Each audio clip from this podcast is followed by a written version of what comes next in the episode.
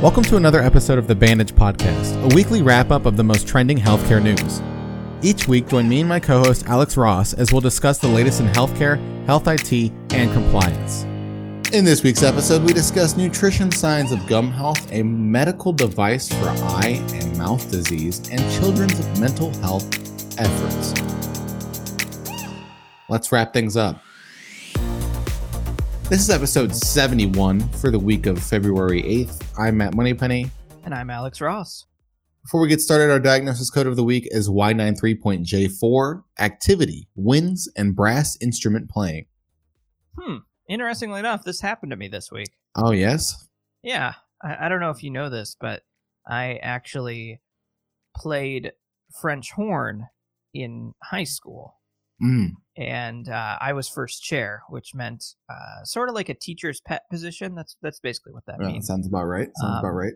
Each year, when they have their annual winter parade, they Mhm. ask the alumni to come back and and join the high school team for it and of course i do it every year um, but this year for some reason uh, well i know why usually it's indoors because Yes. it's winter but with the pandemic they're like no we're gonna just do it like a normal parade and we'll have it outdoors um, so you know here we are marching down the middle of main street with our metal instruments and it's like 10 degrees outside Mm-hmm. uh, so it was great when I was playing the horn, but the problem was when I stopped, uh, I I couldn't put it back down because it had frozen to my face. Oh, perfect. That like sounds uh, nice. that scene from the Christmas story, oh, yes. except with a, a French horn, which Oh. interestingly enough are kind of heavy. So here I am, just supporting. When they say it with my- winds and brass instrument playing, do they mean woodwinds or just winds?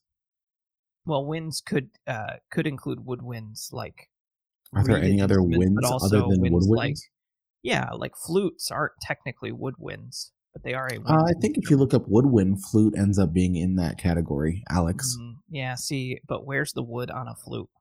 Riddle me that. Exactly. And with that, let's get right into the news. First up, we have overall health impacts oral health. Current advice from the American Dental Association tells you that if your gums bleed, you need to make sure you're brushing and flossing twice a day because it could be a sign of gingivitis. While this is sometimes true, it isn't always the reason for bleeding gums. A new University of Washington study suggests that you should always check your vitamin C intake. The results showed that bleeding of the gums upon gentle probing and also retinal bleeding were associated with low vitamin C levels in the bloodstream. Researchers found that increasing the daily intake of this nutrient in people with low vitamin C plasma levels helped to reverse the bleeding issues. Interesting. I'm going to print out a copy of this article and take it to my dentist the next time I go. Yeah. So that as he uh, takes his metal scraper and rips my gums open and then says, You probably need to brush more. Your gums are bleeding. Uh, I can Yeah, just whip out dentists make your, your gums bleed and then they're like, hey, this is your fault, not mine. Right. I'll just whip out a copy of the Clearly, you're doing something wrong because your gums should be plated with steel. Yeah. Be like, uh, excuse me, sir. University of Washington has called. They want their outdated advice back. Yeah, Mr. Dentist. Don't get me wrong.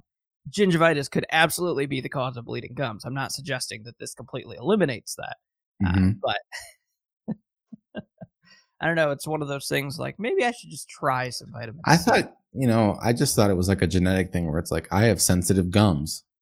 You know what I mean? You could just Mhm. chalk it up as like, you know, I have sensitive skin, or you know, I have sensitive gums. I feel like that's in the same category. I didn't know that this required a study for that, but you know, it's interesting regardless.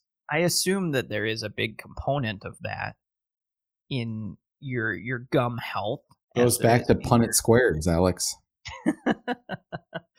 what do you think uh, sensitive gums are? Is that a recessive or a dominant trait? Uh, it's clearly recessive. Got it. Okay. Mhm. So that means both my parents must have sensitive gums. Here I am just sharing their private health information. I'm kidding. I, I don't know either way. Next up, newest facial product for your health. A new kind of wearable health device could deliver real time medical data to those with eye or mouth diseases. It would also administer medicine with a microneedle through the skin around the eye, mouth, or tongue. The device collects substances of biofluids such as tears and saliva, and these can be analyzed for certain conditions on a rapid, continuous basis rather than waiting for lab results. The sensors would be placed near the tear duct or mouth to collect samples, which would then produce data viewable on the user's smartphone or sent to their doctor.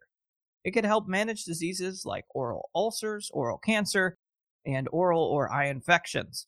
This device would need to be discreet, soft, and comfortable for a patient to agree to wear it, so researchers are working with prototypes and talking with manufacturers. Could you imagine? It's a little cry box. It catches your tears.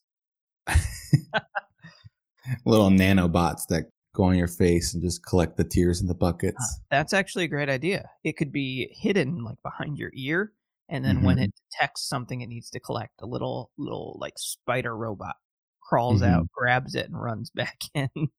Could you imagine sitting at dinner with like your date, and you uh you know you take a bite and you get a little bit on like the corner of your mouth, and the robot detects it.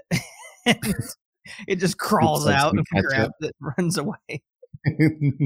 I have a feeling that you would not be getting a second. this is the future of health is nanobots that collect biofluids. Right. How much can you really learn from tears? I don't know.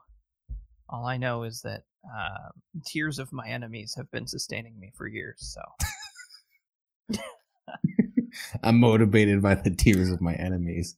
absolutely, But if these, if they, you know, if they get this, then they probably won't. You won't ever know that they have tears because they'll be collected. right. So what will fuel fuel you then, Alex? Well, obviously they'll just need to produce more tears because Mm, this device can't collect them all. yes. There, there has to be a limit. So Next up, efforts for National Children's Mental Health Week. This past week was National Children's Mental Health Week. The National Alliance on Mental Illness offered activities for children and parents to help improve youth mental health. These activities included daily readings of children's books and an art contest. There were also informational programs such as mental health and wellness topics for teens and a parent education night for children's anxiety. are these their typical activities, or do you think this is Yeah, that's what I was kind of thinking. It's like I I feel like usually, I mean, good parents read children's books, but maybe that's the problem is children's mental health stems from the parents largely, so they're trying to encourage that through reading, doing you know regular parent children things. Right. In my mind, when I think of things that have a positive mental health impact on myself, even as a kid, a lot of that came down to like getting outside or going to see things and, and exploring and learning.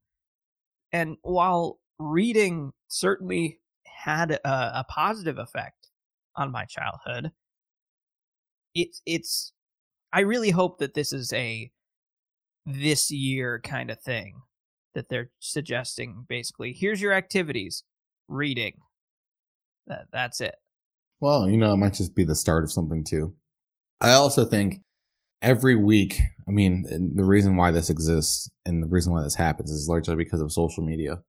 But every week it's like some sort of week. And then in those weeks, there's days that are like happy national corn on the cob day. It's like, what the heck?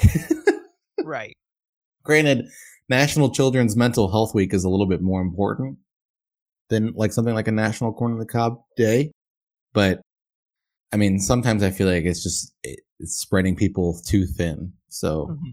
I'm excited for when they start breaking it down by the hour and they're like, this is the hour for light bulbs. Right. so get ready.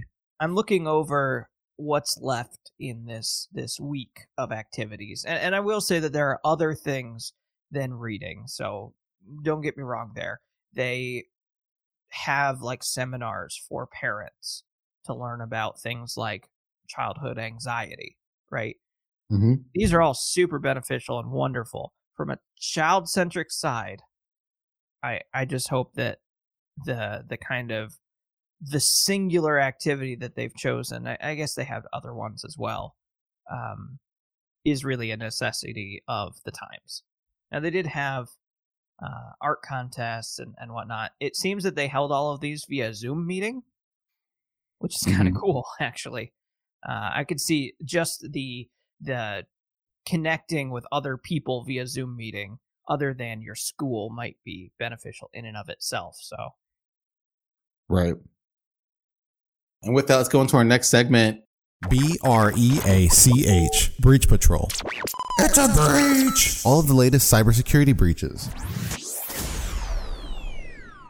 Welcome to Breach Patrol. We talk about the biggest, the latest breaches all across the world.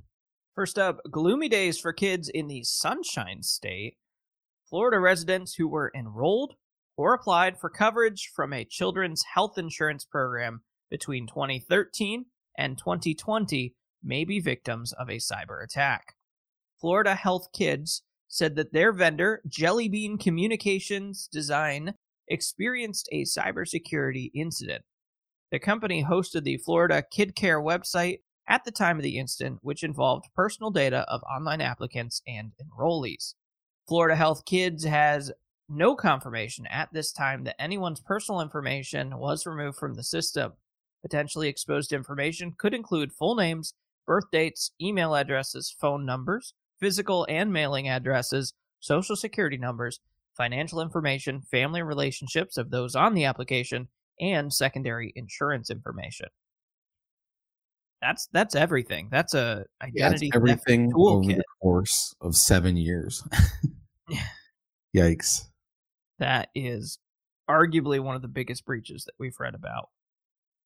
Yeah, other than the Blackbaud one that affected like every company under the sun. Right, right. but like uh breach that applies specifically to the general public. Like, Yeah. The the Blackbaud one, yes, it affected the general public, but it was more so uh affecting a company that affects companies. Whereas as this one was direct, it, it was one level down from that, and it was big. Yeah, it's a very big breach and it sucks because it affects children. So Right. hopefully, you know, I don't think that Jelly Bean Communication Designs can offer uh, these children identity protection services free for one year because I don't imagine that they know how to do that. So I don't know what they're going to do as a remediation for this, but it's not going to be good. Yeah, that. Can you imagine? At this point, you've already been exposed, and and you're not even old enough to use your own identity to do. You don't even know what your identity is. You're still Right. learning your birthday. Right, you're gonna turn 18, go apply for a credit card, and they're gonna say, "Sorry, you already have too many credit cards." You're like, "But Yeah, today is my 18th surprising. birthday." How? Hopefully that doesn't happen though. It, it, they've got it under control now, I assume. Uh, but that is Mhm. really everything. I mean, it's a identity theft toolkit. Right. Next up, store thieves prefer your data, not your products. US Cellular reported that it was hit by a data breach after retail employees were tricked into downloading software onto a store computer. The program gave hackers remote access to the computer and to the customer relationship management software, aka a CRM. Hackers could then see the names, addresses, billing details, and more information from US Cellular. Social security numbers and credit card details were masked by the CRM system and not accessible by the hackers. US Cellular said that the company removed the affected computer from the store. It also reset all employee credentials in that store as well. And customer login details were changed, including their PIN number and security question. Customers are asked to contact US Cellular to set up new details for their accounts. Oh, this one is painful. However, it highlights uh, some of the important reasons why, in order to be PCI compliant, for example, you have to have your your credit cards stored in a way that even you can't access them. Yeah. right? Because if this system was not PCI compliant, if it was just storing credit card numbers open for anyone to see, they would have been stolen. Right. Or even social security numbers, right? So that tells you why, like, oh, but I've got a secure system and I'm the only one who uses it. So why do I need to implement any kind of security features? Because this kind of thing happens Mhm. and and all it takes is one malicious actor who gets lucky and happens to talk to the right employee who is just just slow enough that they don't quite understand it's a it's a scam, and bam, they're in, and now they've got that data. Scam, bam, they're in. Scam, bam, thank you, ma'am. I'll be taking that credit card. Thanks. Scam, bam, thank you, ma'am. I'm in. Yeah, and, I and mean, this isn't necessarily a new thing, right? A lot of uh like ransomware attacks could be traced back to like an email. Someone Mhm. sent an email and said, "Hey, I need you to review this chart real quick." And they click it and they open it up and it opens up the virus which encrypts everything and and that's how it, the attack starts. Usually, well, I don't want to say usually because we still see attacks like that happening constantly, but you know, those really simple attacks are getting less and less common, thankfully. Um, right.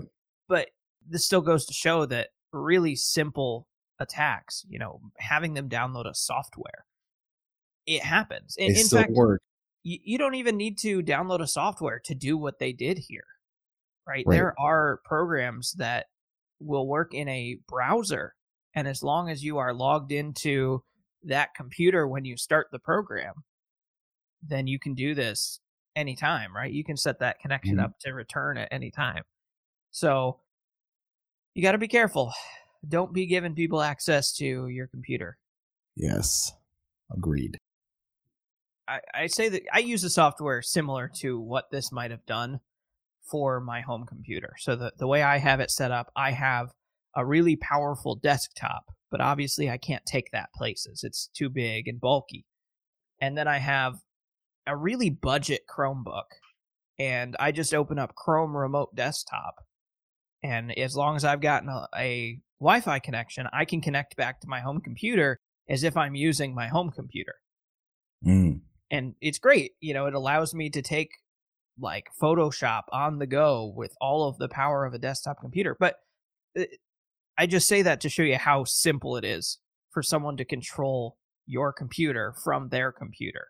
All they got to do is have you hit okay on the little box that pops up that says would you like to connect to this computer? right? That's all they got to get you to do. So be careful. That's that's one of those things that we should probably be educating employees on because it's a newer style of scam using technology to take control under the Yeah. guise of of I don't know tech support or something like that. Next up, high IQ doesn't mean smarter security. The British Mensa, a members club for those with an IQ of 148 and above, suffered a cyber attack on its website. The site had been accessed using the credentials of one of the organization's directors. This comes after two directors quit their roles due to their concerns that Mensa wasn't hashing members' passwords. The group has around 18,000 members, and the breach forced the website offline. Mensa holds data such as IQ scores of members and failed applicants, instant messaging conversations, payment card numbers, passwords, email details, and home addresses. The irony of this story is kind of hilarious. it really doesn't look like a, a hack though right For, at the base level it just looks like one of the directors quit and then ma- did a breach purposely it's just to prove like see because- i told you yeah, it's the Mensa or people who have scored in the 98th percentile on an IQ test.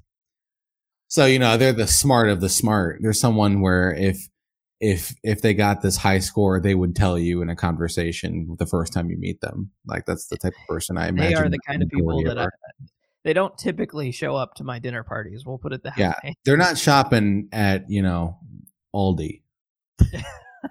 hey what do you have against aldi I don't have anything against Aldi. I'm just saying Aldi- they just, you know, they probably think they're better than Aldi. that that's a smart choice though That's true. it's true. Maybe I'm wrong. not But- sponsored. It is. It is. You know, it's just ironic. The irony and this is funny, even though it's not necessarily a breach. Breach. It's more like a disgruntled employee, which goes back. well to we don't know that before. it could have been a breach that just coincidentally happened Yeah. What if? What if it was someone with a lower IQ who pretended that he had a high IQ? Like, what if? What if the British Mensa does only hires people that are a part of the same kind of group of IQ scores? Right. And this guy conned himself into it just to get back at them. I was thinking I that think- maybe there was somebody who saw that the directors had quit. And so they called them and they're like, hey, give me your password real quick. And they logged in so they could change their own score so that they could get in. yeah, exactly. I don't know. I feel like that could be like this kind of thing could be like a movie script. It's just kind of ridiculous, and I feel like it would, it would, it would make an entertaining movie. I'd watch it. They're like, dang it, I got an IQ of 145. Darn it. and that's it for this week's wrap up of your weekly healthcare news. I'm Alex Ross. And I'm Matt Moneypenny. We will see you next week. Thank you for joining us for this week's episode of The Bandage. This week's episode was written and produced by eTactics. eTactics is a leading revenue cycle solutions organization committed to providing innovative, web based solutions that improve our clients' cash management and customer relationships. Thanks, and we'll see you next week.